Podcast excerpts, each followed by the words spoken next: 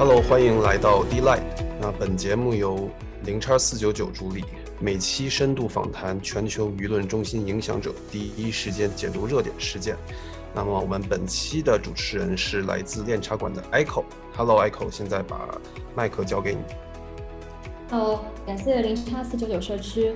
大家好，我是 Echo，我是来自炼茶馆的分析师。呃，炼茶馆是一家已经做了三年多的区块链媒体和研究机构，大家可以在公众号上面找到我们。我们也经常会举办一些线下活动，持续的聚集开发者。那今天请到的主要嘉宾刘老师也是我们活动的常客，而且我印象很深的是，刘老师对于每一个话题都会做新的思考和准备，是个非常勤奋的思考者。所以每次请刘老师来都是我们非常期待的事情。那今天的话题是关于 DYDX 叛逃以太坊。去 Cosmos 生态做自己的应用链的事件，在应用链这个领域，刘老师和他的团队已经筹备了几年的时间，可以说是非常资深的建设者。所以对于这次 DYDX 的事件，我觉得刘老师确实是非常非常适合来谈论这个话题的人。那接下来就请刘老师先做一下自我介绍。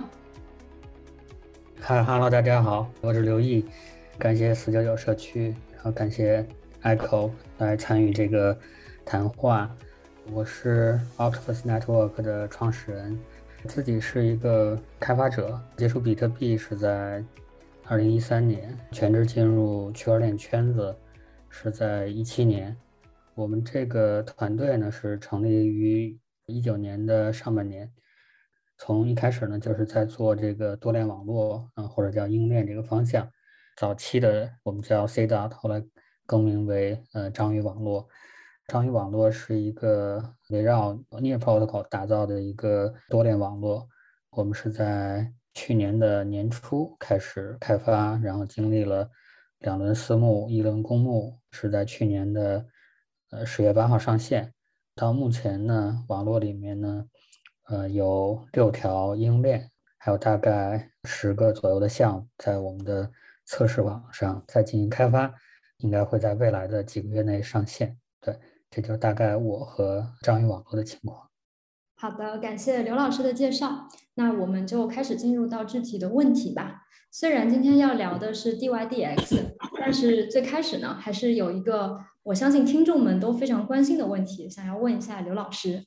就是目前来说，整个加密货币市场应该说是处于一个升熊的阶段。那么刘老师，你觉得行情已经到底了吗？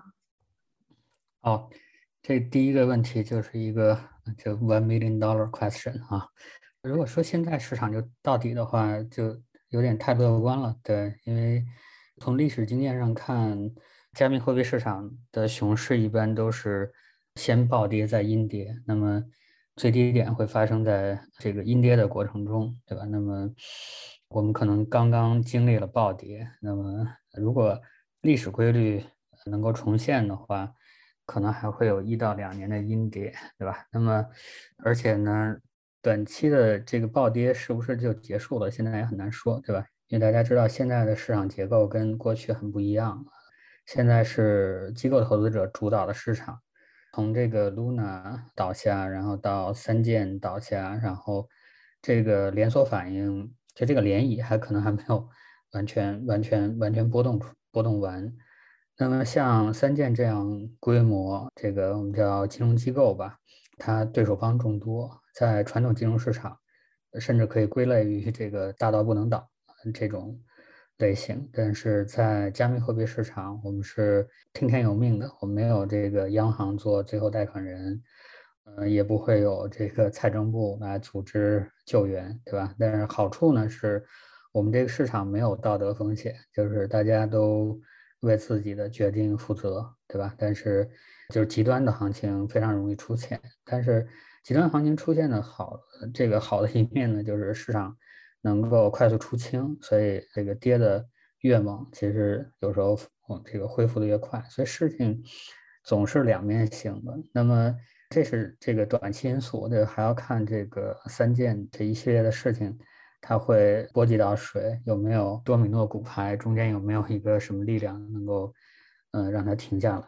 另外呢，就是我们这个加密货币市场虽然有十年的历史，但是呢，在宏观周期上面，它还没有走过一个宏观周期，对吧？大家可以回想一下，其实从二零一九年到去年是美股的十二年大牛市，这个是历史最长牛市。那么我们这个加密货币市场几乎完整的涵盖在这个十二年大牛市，流动性极度充裕的这么一个宏观环境中。那么现在这个呃，这个流动性充裕是毫无疑问要逆转，对吧？这个随着加息和缩表，对吧？所以，所以在这个十年大周期里面，这个是我们的加密货币投资者第一次遇到，对吧？那么，如如果再放长，比如说，呃，我我是不太相相信这个什么康波周期，但是，但是如果你从，比如说二战以来的这个金融体系建立到现在的这个。面临崩解，对吧？包括这个新冷战的阴影，那有可能我们又处在一个几十年的大周期的一个 下行的一个阶段，对吧？所以在更大圈层的向下的动力之下，加密货币市场的熊市会如何展现？这都是新问题，就没有没有办法用历史规律去去解答。但是总体来说，不宜乐观，我感觉。嗯，嗯对我我我觉得刘老师说的很对，一个是加密市场它是没有这个。呃，北老的这个救市的过程的，而上一波的这个杠杆实在是太高了，所以很可能这个出清的底是还没有到的。而在在一个下行的宏观周期，其实对于历史上的加密货币市场来说，都是一个新的阶段，所以确实可能熊市周期还比较漫长。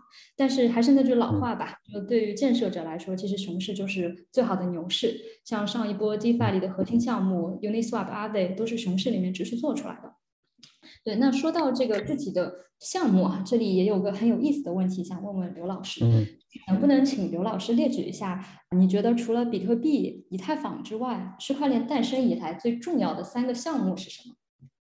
这是一个很难很难回答的问题，而且肯定是这个千人千面对吧？那个，因为确实很多项目，呃，承担了这个开创新领域或者是。指明新道路的一个角色，他们都有资格去被提及。如果我来提呢，我会提这样三个项目，一个是 Crypto Kitty，对吧？那么我我也在 Crypto Kitty 跟 X Infinity 之间，呃，我还是认为 Crypto Kitty 更重要。为什么呢？因为我们比如今天我们的话题谈论的是基础设施，我们不管是 Layer Layer One、Layer Two 还是应链，都是基础设施，但是。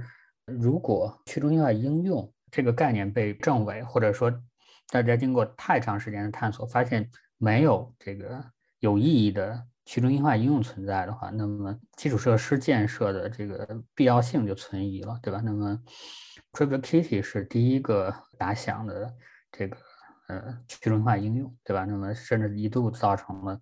以太坊的拥堵可以说是给我们所有的，不管是做做应用还是做基础设施的建设者看到了希望。如果你应用做得好，定位准，用户体验还过得去，是可以有这个成千上万的用户用来使用的，对吧？即便在当时的这个基础设施还不太完善的条件下。第二个呢，我还是要提一个应用，就是这个 Uniswap。那个 Uniswap 是是我们这个 DeFi 浪潮里面的最核心的一个应用，而且它的它的这个交易量是可以跟顶级的中心化交易所这个媲美的。因为我们的 Web 三点零的系统里面，不管是基础设施项目还是应用层的协议，都一定要 Token，对吧？那么我们的 Crypto 或者 Web 三点零的核心精神就是说，用一个去中心化的加密协议代替社区，然后。在用协议内，在协议内验证这个网络的参与者的贡献，然后呢给予 token 奖励，从而这个吸引大家来去为这个网络做贡献，然后形成网络效应。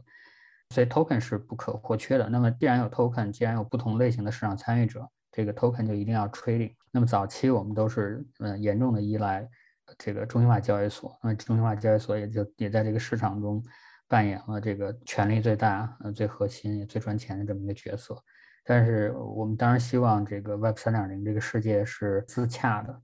那么现在这个呃去中心化交易所的兴起，嗯，使得我们整个行业对中心化交易所的依赖大为降低，而且是让这个呃 crypto 的经济呢更更加的形成，就是在内内部循环，就是在在加密协议之间循环。那么呃，Uniswap 是这个方向，这个这个新空间的开创者。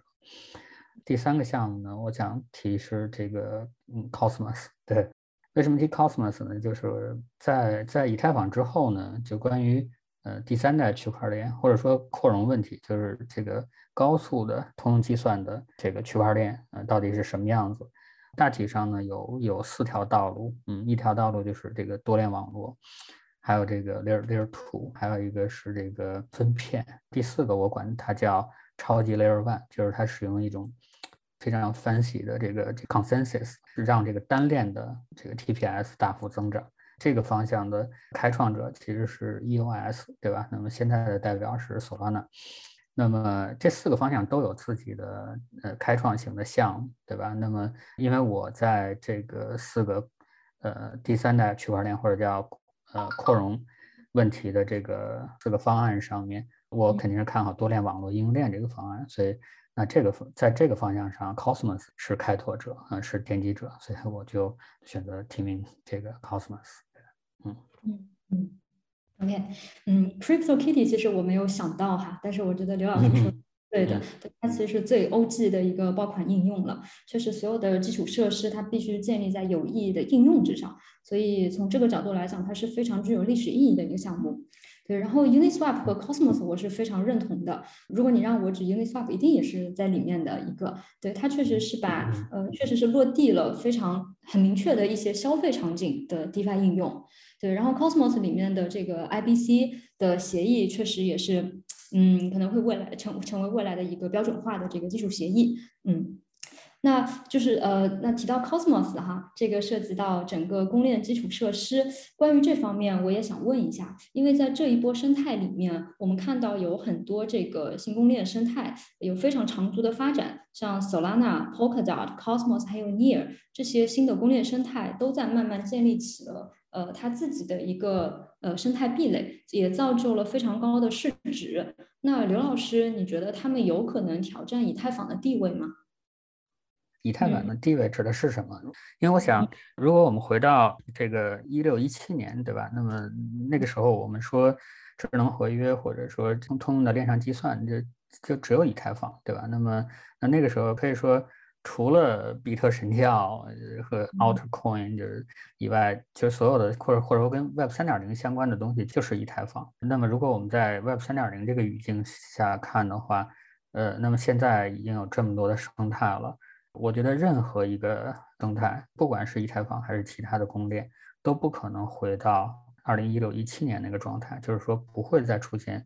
这个万链归一这种情况了，我我相信这一点很多呃人都会认同。如果我们说再往前三年或者是四年，可能大家对这个多链的这个世界或者多链的未来还会有所怀疑的话，那现在大多数人会认同，以太坊已经不是原来的以太坊，它仍然是最重要的公链，但它已经不是 one chain rule them all 或者 one chain feed all 的这种霸主型的公链，对吧？那么现在的这个公链。或者说是各种扩容方案是各有所长，然后都在在找自己的这个适用的场景，对吧？然后也都有足够多的这个开发者在这上面做构建，对吧？那么未来这个这种多样性，呃，有可能还还会不断的提升，还会不断的提升，呃，甚至我觉得也许这个区块链本身也也这个作为基础设施来说，也只是 Web 三点零基础设施的。呃，一部分，而不而不是全部，对吧？那么，也就是在在链之外，比如去中心化应用，除了链以外，还需要什么东西，对吧？比如说，现在我们看到有 Ceramic 这样的项目出来，对吧？那么去所谓去中心化的数据库，因为现在的 DF 还是以这个 Asset Trading 为为主，对吧？那么这种这种这 Data Intensive 的这种这种应用其实很少的，对吧？那么我们我们如果想象说 Web 二 Web 三点零未未来是互联网的一个独立阶段，那么我们现在日常使用的这些互联网应用，对吧？它应该是 Web 三点零的一部分，对吧？那么，那么显然我们其实没有办法在区块链上去构建电商，去构建这个 messaging，去构建这个什么打车这这样的这样的应用的。那么显然，如果 Web 三点零能够走到那样的一个状态的话，它可能还需要其他类型的。非区块链的基础设施，所以就说以太坊的那个辉煌时代有点像 IBM 大机的那个时代，就是 mainframe 那个时代。说到计算，就指的是 mainframe，因为没有其他的东西。那么也许，比如说我们说十年或者甚至是二十年以后的 Web 三点零基础设施，那时候我想，以太坊有可能还存在，就跟现在 IBM mainframe 也仍然存在，对吧？但是它只是。只是这个，比如说企业计算这个世界里面的一个不太居于主流地位的一个存在嘛。嗯，明白。对，对我我也觉得未来应该会有更多的这种基础设施的生态共存，也可能会衍生出不同的去中心化赛道，甚至更远期的话，它可能会延伸到更多的物理设备。对，但是我刚才提的这个问题呢，我相信其实是代表了很多人现在对于以太坊的质疑的，因为可能很多开发者会觉得以太坊它的工程进度太慢，它到现在 merge 也还没有上线，真的到它分片完备的这个二点零阶段，好像会更难预期。所以呢，呃，这就聊到了最近的这个 DYDX，它准备放弃 Starkware 的这个事情。呃，这个事情对于整个以太坊生态来说，应该是一个很大的冲击，因为 Starkware 它是 zk Rollup 里面非常龙头的项目了，而 zk Rollup 这个扩容技术呢，又是 Vision 也支持的，呃，也是我们公认的吧，觉得未来天花板非常高的一个扩容方案。所以，呃，关于这个 DYDX 出走以太坊、选择自建应用链的原因，现在大家也有各种各样的猜测。有的人说可能是 Layer 2性能不够，开发进度太慢。对于 DYDX 这种订单部模式的交易市场来说，可能没有办法满足它的交易及时性、互操作性的等等要求。那这个也是我确实非常好奇的一个事情哈，就是刘老师觉得这个 DYDX 出走以太坊主要的原因有哪些？这个 DYDS 官方 Twitter 发了之后呢，DYDS 创始人 Antonio 他自己也发了几个 Twitter，另外就是 Bankless 给他做了一个访谈，对那个访谈。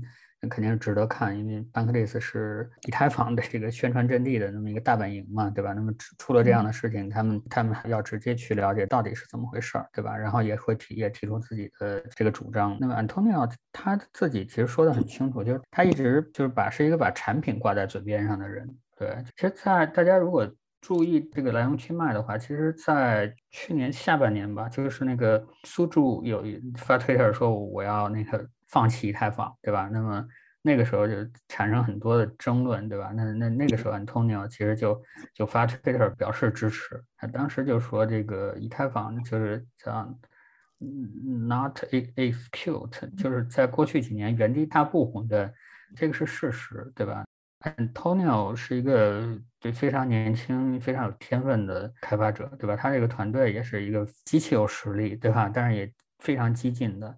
就是他们总是希望自己的，呃，这个下一代产品比上一代产品好十倍。那么当当他们到这个第，其实是其实是到第二代，他要要让它比第二代产品好十倍，这个愿望其实在以太坊上已经不可能实现了，对吧？那么他们找这个 Layer Two，那么其实是尝试之后发现，并不能满足他们的这个要求，对吧？那么作为这个。DYDX 这么大的一个，它主要面向的是一个是高频交易的用户，对吧？所以 Antonio 的观点是他认为他这个一个应用就需要一千 TPS，对。那么这一千 TPS 里面呢，只有一秒一秒钟一千个一千笔交易，但只有十笔交易是最终成交的，另另外百分之九十九的交易都是下单撤单，对吧？这是高频交易的特性，下单撤单这样的交易。它本身没有最终没有产生经济价值，所以他希望这个 gas fee 是极低的，甚至是零。那么这个事情就在 layer two 在在 layer one 上面是就不可能实现，对吧？那个因为它成本就在那儿，嗯，那么只有是自建应用链，只只有自建应用链，它只要它的应用链上面能够设计出一个就是 anti civil attack 的那么一个机制的话，它就可以让交易费为零，对吧？那这样的话。这些 high frequency trader 啊，就会 就会就会用的非常爽，就就会 像像那个传统金融市场的那样，那些玩法就就可以在链基础设施上去做。那么这个事儿正好让我想起了我们在在大概是也是在去年去年去年四季度的时候，我有一个朋友开发者，嗯，叫张宇，他就就来找我说他他要做一个。Order Book DEX，然后呢，他他希望 Octopus 上做应用链。那么我我们就很很深入的谈一谈，因为应用链有有它的强项，有它的这个弱项。我们在做 Octopus 的时候，其实明确说了，我们不打算支持 DeFi 应用。所以为什么呢？是因为我们认为 DeFi 对那个 Composability 的这个要求是很高的。如果你一做应用链的话，你就相当于失去了 Composability。用户这个要把资产进来的话，都需要做跨链显性的跨链转账才能进来，而且跟其他的。公链上的协议是没有可组合性的。我们认为这样在 composability 上的损失是对 DeFi 协议不可接受的，即便它获得了这个 capacity 或者或者是 transaction cost 的这种好处。那么张宇就说，这个他宁愿损失掉 composability，也要这个这个就是 zero zero gas fee，就是零成本交易。那么他认为对于 Order Book DEX 来说，这个更重要。所以我们当时。讨论了很长时间，我记得当时在上海的那个虹桥火车站，我们就聊这个问题，聊了应该有三个小时，对吧？最后是是张宇说服我，对吧？所以我们有了 Fuso 套这么一个应用链，这也是目前为止张宇的唯一的一个 DeFi 的应用链。所以凡事都就是这没有定论，都是折中。我我是觉得 Fuso 套选择这个呃应用链，其实跟 DYDF。选择应用链时是一样的，它都是从最终使用者的角度来考虑，它怎么能够提供一个最好的产品。那么 Antonio 对这个产品的定义是是这样的，就是一个用户体验、功能、去中心化程度和安全性的最佳组合，他认为是就是最好的产品。他从一开始就说，我我百分之百的不 care 我 DYDS 是建在哪个链上，我只要这个最好的产品。他选择这个应用链这个方向呢，是有风险的，对吧？但是他认为这是唯一一个他能够在未来的几个月或者一年的时间内就提供一个比上一代产品好十倍的这么一个技术栈。对，而且他他也问，就公开说了，就是他不不怕承担风险，他不怕失败，对他他也认为这个选择有可能是错的，所以我。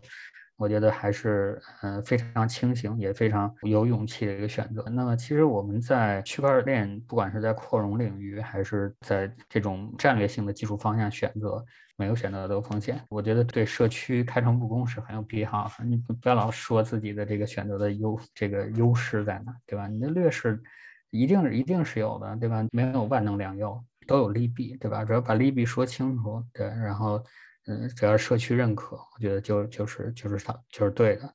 至于说其他的协议会不会跟，我觉得就大家应该独立思考。我觉得 DYDS 做了一个很好的榜样，就是说你你对自己的社区负责，不是说我是一个这个以太坊协议，对吧？然后我就要忠于以太坊，你忠于的是自己的那个协议的那个社区，对吧？你应该是让他的利益最大化，对吧？对，我觉得刚才刘老师提到很重要的一点，就是协议要考清、考虑清楚他自己想要什么东西，以及他能牺牲什么。像 DYDX 去做应用链的话，那 OK，它就是为了提升更高的这个 TPS，但是到应用链那边确实也会牺牲一定的这个 composability。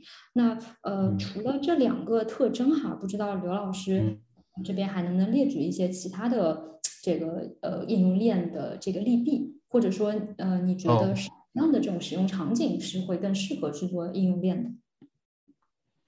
应用链的优势是我们认为主要是三个，一个是呃速度快、成本低，对吧？就因为它是它是一个独立的链，那么应用链的这个 TPS 呢，也是跟一个普通的公链是一样的，对吧？比如就跟 BSC 或者 Avalanche 这样的公链在同一个量级上。对吧？只不过这是一个应用专用，所以它就显得很宽裕，对吧？而且速度快、成本低，其实就是用户体验的支柱，对吧？那第二个点呢是这个可定制性，因为这个链是为这个应用服务的。那么，而且现在的现代的应用链基本上都是用这种很强大的开发工具，比如 Cosmos SDK 和 Substrate 做的，对吧？那么，那就是说这个链的所有的参数，所有的这个用户体验的过程都可以为这个一个应用来来去优化，那这个是比智能合约要功能要强大很多。那么我我举个例子，就是说，比如说在公链上的 DeFi 协议，比如以太坊的 DY 协议，他自己是没有办法应对这个 MEV 的问题的。Antonio，我印象里在那个访谈里头，他没有提这个 DYDX 的这个 Front Run 或者 MEV 的这个问题，但是我想其实还是挺重要的。对于这么大量的一个交易协议，对吧？那么它如果在 Layer Two 上面做，那么 Layer Two 其实是中心化程度比较高的。对，就我们说中心化程度比较高，其实。这个这个话特别特别难以准确的界定，因为去中心化有有很多的维度。Antonio 他有一个观点是很对的，其实这个观点是一个老观点，就是你这个协议的去中心化程度是由你那个最中心化的那个部分决定的。就是说，就跟水桶原则似的，你这个水桶能盛多少水，是由最短的那块板子决定的。那么在 Layer Two 上面，最大的问题就是就是这个 Sequencer 啊，这个排序器的中心化。Sequencer 是中心化的，也就意味着说它是没有办法实现这个 censorship resistance，就是就是这个反反审查，对吧？那么那么反审查就抗审查是去中心化的一个特别重要的属性，特别特别重要的属性，而且也是在所有的这个去中心化网络实现设计里面最难保障的一个属性。相对来说，permissionless 和 trustless 是。比较容易实现的，三次是 resistance 特别难实现，但是在这个现在的 layer two 就是 roll up 这种设计里面，这个是它的一个硬伤，对去中心化的一个硬伤。或说回到这个 customizability，那么像 DYDX 这样的协议，如果它是用应用链的话，那也就是说它底层协议和上层应用协议都是它控制的，它是可以从底层开始去对抗 MEV 的，对吧？它就有很多办法可想。呃，比如说 Cosmos 的这个这个 Cosmos 生态的这个呃 Osmosis 这个 DEX 对吧？它就在计划用这个预知签名加密的这个 Mempool 的方式，呃，就是就是这个这个这个这个交易进 Mempool 是加密的，对吧？那只有三分之二的 Validator 签名之后，那其实就已经金块了，那交易才能才解密，对吧？那这个时候你在你已经没有 Front Run 它的机会了。嗯，但是这个还没还没实现，但是这个是在应用链是可能的，因为你整个的 consensus 啊，包括这个 memory pool 的这个处理啊什么的，全是你这个链能自己决定的，对吧？那这个在公共链上是不可能的，对吧？你只能你只能控制应用层，这就是应链的第二大优势，就是可定制性。你可以改任何东西，你可以改搞各种各样的这个计算或者策略来优化你的用户体验。和解决解决协议中的一些问题。第三个，我们认为应用链比较呃重要的优势是这个可升级性，对吧？那么智能合约呢，是它有一个嗯，就是可验证性和可变性之间的矛盾，所以在在这个 Layer One 这个层面是。智能合约是不可变的，对吧？那么也这样，它保证了可验证性，或者说是一个执行规则的可预见性。当然，这就使得协议的这个灵活度大大下降。所以，所以现在的这些 DeFi 就是这智能合约形态的 DeFi 协议，通常采用这个每年升级一次这种 practice，对吧？那比如 Uniswap V V V V 一 V 二 V 三，对吧？那因为每次升级其实都是。其实都是做一个新的，对吧？做一个新的，然后号召社区去迁过来，能不能像呃传统互联网应用用这种做快速迭代呢？这个是肯肯定不行的，对吧？那么因为在这样的社区里面，要达成共识，要在在治理在链上治治理达成达成共识，或者链下治理达成共识，都成本都非常非常高，对吧？那么。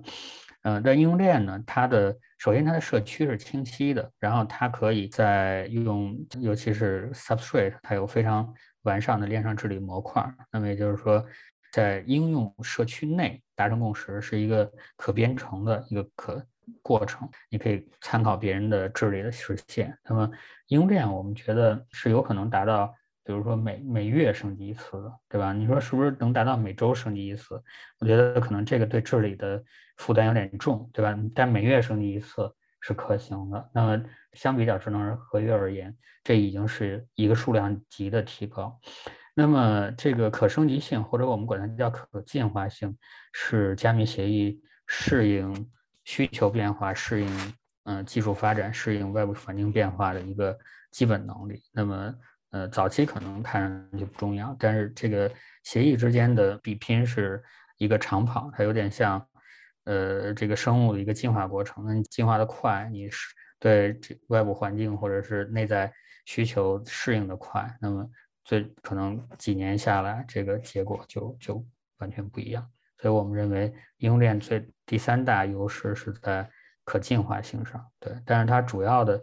损失呢，一个是刚才说的 composability 下降了，另外第二点呢是应用链的安全性，嗯，通一般来说没有公链那么高，但是这个是指的是独立的应用链。如果应用链加入多链网络，多链网络要提供的一个基本服务就是共享安全，就是要解决这个应用链，嗯，作为作为一个独立链，嗯，安全性不足的问题。对，但是确实它不像。公链这样，就是你部署智能合约上去，它就获得了以太坊这个级别的安全性，这个是不一样的。对，嗯嗯，对，呃，非常认同啊，我也觉得速度和灵活度是应用链最重要的特征，它就像一个独立王国一样，但它也需要为自己的安全去全权的负责。对，但是呃，应用链它其实也有很多选项嘛，它可以很，它可以有不同的多链生态。刘老师能不能对比一下，像 Polkadot、Cosmos、Avalanche 还有 Near 这几个生态项目方，如果选择他们的话，各自的优劣势是什么？呃，对，我觉得首先是说，嗯，这个呃，如如如果你认为应用链是一个。可能的，嗯，承载你这个协议的形态的话，那么你需要考虑呃三三个方面的问题，一个是怎么开发协议，对吧？就是用什么来开发协议。第二个是安全性，第三个是嗯跨链或者叫可组合性。其实刚才你说的这几个，嗯，Polkadot、Cosmos、Avalanche，然后 Near 加 Octopus，我们是一体的，对吧？然后。呃，其实还可以加上 BSC，BSC 是现在也在做自己的这个侧联网络，对吧？那么，呃，因为其实从去年的牛市，这些公链，包括这个这个这个这个 BSC 啊，包括 Solana，其实已经已经拥堵的很严重了，对吧？那么，呃，BSC 最终选择的扩容方向其实是多联网络方向，对吧？它未来要做自己的侧联网络。关于这几个生态呢，如果考虑第一个问题，怎么来开发协议？那么如果呃，那么像 Avalanche 和 BSC，它开发这个这个专用链，但是但是这个链上逻辑还是用智能合约，对吧？那么那其实是呃说你虽然有一条独立的链，但是你这个应用没有没有享受到这个可定制性的这个优势。对，因为你现在底层这个这个这个托这个还是做好的，对吧？你只是在上面部署了一个智能合约，那你整个的这个交互体验，对吧？你比如说你你上去之后，你希望这个这个呃这个这个 MetaMask 是是一个呃，比如说内嵌这个这个非亚当 Ramp，对吧？或者说你希望它它能够。不要是这个样子，就是你希望让它，就是改变它，让它用户体验更好，这是不行的。对，就是你你还是只能控制虚拟机在虚拟机内嗯运行的一个应用层逻辑。所以在在这个维度比较上，我认为这个 Cosmos、Polkadot 和 Near 是有优势的。那么呃 Polkadot 和 Near 或者说 Octopus，我们用的是 Substrate 做应用链开发。那么 Cosmos 当然用 Cosmos SDK，对吧？那么这两个工具。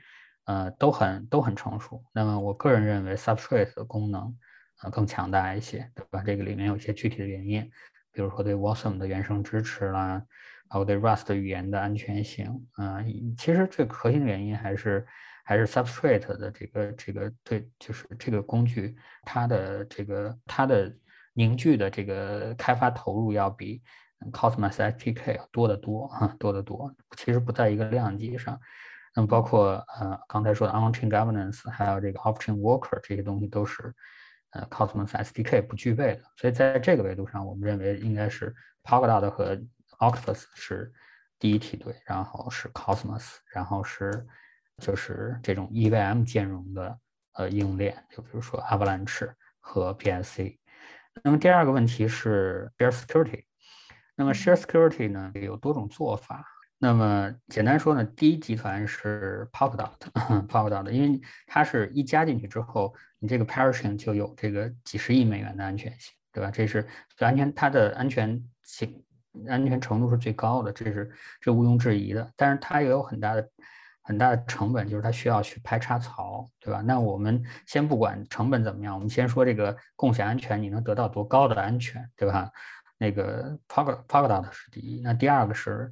Octopus，嗯，Octopus 是其实是这里面第二个实现了共享安全的，只是我们是租用安全，也就是说我们的安全性没有 Polkadot 那么高，但是你需要多少租多少，所以我们的成本 相对嗯 Polkadot 有优势，但是因为我们毕竟不能提供几十亿美元级别的安全性，所以把它排第二，对吧？那么剩下的 Cosmos 和呃。Avalanche 和 BSC 他们没有还没有实现共享安全，对吧？那么 Cosmos 呢是有这个 Cross Chain Validation，对吧？那这个东西有可能是今年年底实现，也可能明年实现，对吧？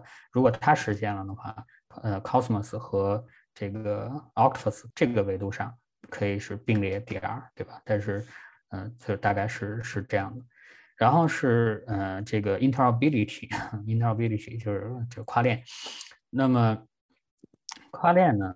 嗯，就是 Cosmos 第一，因为有 IBC，对吧？因为 IBC 现在已经有有有有五十个五十个链了，这是一个最大的 多链网络，对吧？那个 Cosmos 第一，Octopus 第二。为啥 Octopus 第二呢？因为 Octopus 也是 IBC，对。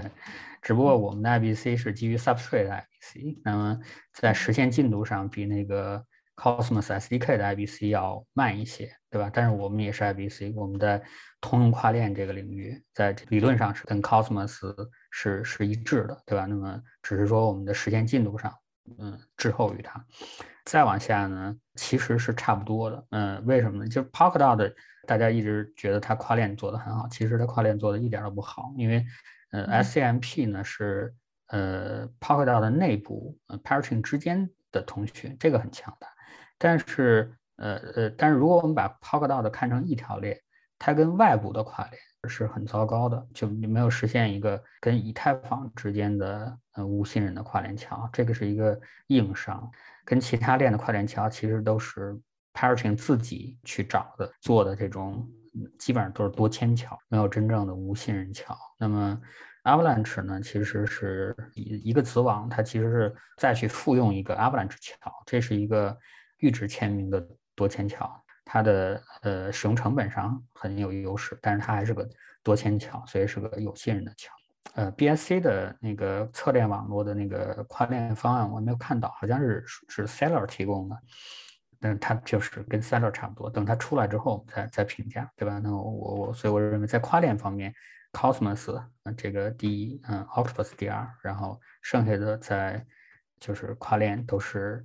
还其实都是有信任的跨链桥这么一个一个阶段，对，大概在这三个维度上这么比较吧。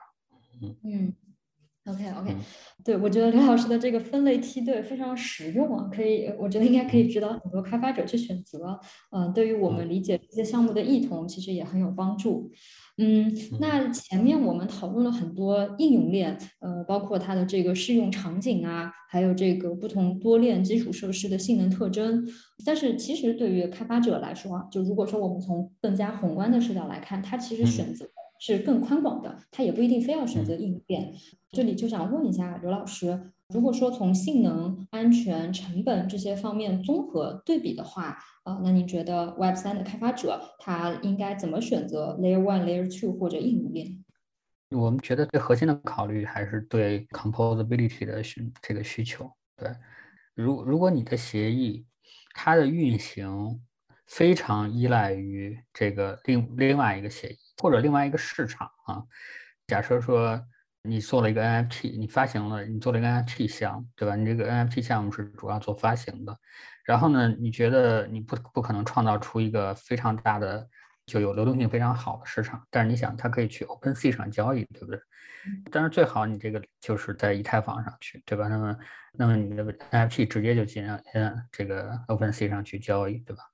如如果不是这样，你哪怕你选了应用链或者你选了 Layer Two 的话，那其实都是要跨链。那么应用链它可能你你确实获得了用户体验优势，然后速度成本优势，但是只要一跨链，这个就是因为你这个整个经济体运行就依赖于这个可组合性，所以一一一涉及到跨链，马上这个用户体验就下降的很厉害，对吧？然后其实，在 Layer Two 上也也是一样的，嗯，Layer Two 也仍然是。受这个用户体验的损失，只不过 Layer Two 的跨链桥比应用链的跨链桥确实要安全性要高一些。对，那么，那么如果你是一个就是能自洽的一个体系，比如说你是做了一个链游，对吧？你在用玩家上来玩，然后这个有 NFT，有这个呃有 Fungible Asset，那么你就比如像 X X Infinity，对吧？但是你你可以预期，你绝大多数的交易量都是在在你的经济体系内完成的，对吧？因为比如玩家相互买卖嘛，对吧？你并不是说你是艺术家，然后你是要到一个积累了大量收藏者的这么一个市场去交易。你这个游戏绝大多数的这个交易都是就是 self-contained，就是内内内生性的，对吧？就是那那这种就是做应用链其实更好的选择，尤其是你这个协议。对这个交易量的要求比较高，对用户体验的要求比较高啊，特别是像链游这种协议，对吧？那么有重度的那种链游啊，特别应该考虑考虑应用链。对，Layer Two，我一直不是特别喜欢 Layer Two。对我觉得首先是因为 Layer Layer Two，我觉得有点被高估了，因为这是以太坊官官方的扩扩容方向，对吧？但是因为是以太坊官方打这个大旗，所以它的硬伤被忽略了，简直 Layer Two 不是没有完全没有坏 好处啊，就是说它安全性，嗯，确实比较高，但是呢，它的成本也也不是那么低，扩容的这个前景其实有限的。你说以太坊二点零上去之后会不会好一些？第一个是说以太坊二点零上线是一个很多步骤的过程，对吧？它它完整发生完，然后对应用在这个性能和这个成本上产生收益，是未来。几年的事儿，其实，在一五年的时候，就是说，可能三五年之后就有完整的以太坊二点零，对吧？然后到，嗯，这个六七年过去之后，我现在感觉还是三五年之后我们会有完整的以太坊二点零。也许到了二零二零二七年的时候，我们可能还是这个感觉，对吧？但，但是我觉得这个要给这个以太坊说句公道话，就是说。它面临的问题跟其他的基础设施不一样的，给它这个做那比喻很对。他们是在飞机的飞行过程中换引擎，对吧？那么其他的生态是在地上造飞机，对吧？这个难度是不可比较的，对，就是他们冒风险的这个成本太高了。如果你是凭空造一个东西，那你是没有可可以失去的，你就尽尽管去创新就好了，嗯，对我我觉得这是对于各个基础设施链的一个很好的总结。但是确实，如果要涉及到具体的选择的话，呃，最核心的还是开发者对于自己的这个应用它未来需求的一个判断。对，那啊，对我补充一句，就是其实开发者选择生态，它技术方面的考量是一方面。刚才我们讨论的大部分是这个，另外其实就是很很大程更其实可能。更更重要的考量是本本身生态的这个这个是否兴旺，对吧？它是不是能得到资本的关注？是不是能够有助于获得用户？这个这个确实是更更市场化的因素，对吧？那但是就是说我我觉得要要要并重吧，对吧？你你不能因为市场是变化很快的，对吧？但是你的你的这个协议的基础设施一旦选择，你做了开发，做了审计上线之后。嗯，再去修改或者再去迁移是是要伤筋动骨的，所以，我我还是，嗯，就是大家还是还是应该考虑技术因素，对，不能完全考虑市场因素，嗯，嗯，对，同意，这个肯定是非常重的一个决策，我觉得也是很考验，嗯，开发者的判断能力的一个点，嗯，那我们今天其实还有最后一个问题哈，可能会偏抽象一点，但是也挺有趣的。呃，就是在 Web 2时代，我们看到各种各样的应用，造就了一批巨头公司。呃，比如说最发展最迅猛的公司，它可能都是有自己的这个杀手级的应用。你像抖音、微信，然后靠这些具体的应用去造就一个公司的现金流。但是呢，有人说，在 Web 3时代，呃，觉得协议层的价值捕获潜力要高于应用层，这个不知道刘老师是怎么看的？呃，我我是认同这个观点的，对，因为因为我们在 Web 三点零里面说这个。去信任，对吧？那么怎么叫去信任？就是说你你跟对方不认识，对吧？你你不需要对他这个人是好是坏，是不是会害你，做任何假设，你就敢跟他做做做做交易，对吧？做生意，对不对？这就是这就是去信任。那这个东西怎么实现呢？呃，其实说穿了，其实是靠抵押品实现的。也就是说，它有两种模式啊，一种是说你你们就假设说你跟某一个人在链上。呃，这个交换一个 token 吧，就 swap 一个 token，对不对？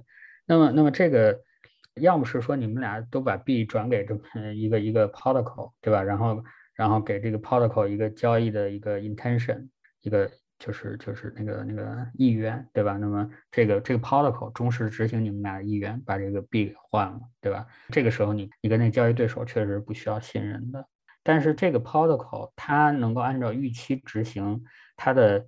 前提其实是这个底层的这个链要安全，对不对？那也就是说，如果你这笔交易的这个经济价值高过了这个底层链的这个经济价值，或者说攻击这个底层链，然后从你是欺骗你这个这笔交易，然后获得的收益如果是大于这个攻击这个链的。成本的话，那这笔交易就变得不安全，对吧？那所以说你做这笔交易是无信任，其实前提是因为在底层有足够多的抵押品。那么，那一这是基于 POS 来说的，我觉得 POW 可以不用去讨论它了，对吧？那么 POS 就是说，因为这些验证人他有足够的 staking，对吧？那么如果他作恶的话会被 slash，那么也就是他保证了上层的应用层协议是安全，对吧？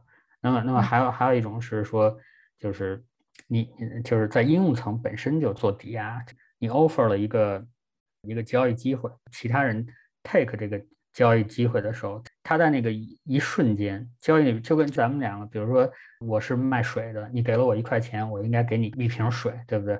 他总有一个先交钱先交货的问题，你先给我一一块钱，我就可以不不给你水，对吧？我先给你水，你就可以不给我一块钱。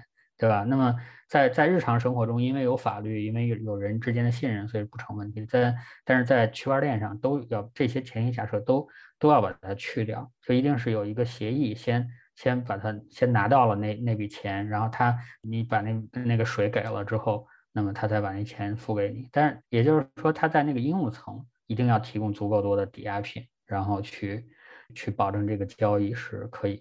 被执行的，对吧？那么，那这个应用层这个抵押品本身，它的安全也是依赖于底层的安全。所以，不管是哪种形式，如果就是你只要是应用层那个，你要确保它按照那个预，就是假设是智能合约，按照智能合约书写的那个逻辑执行，你的前提假设都是底层是安全的。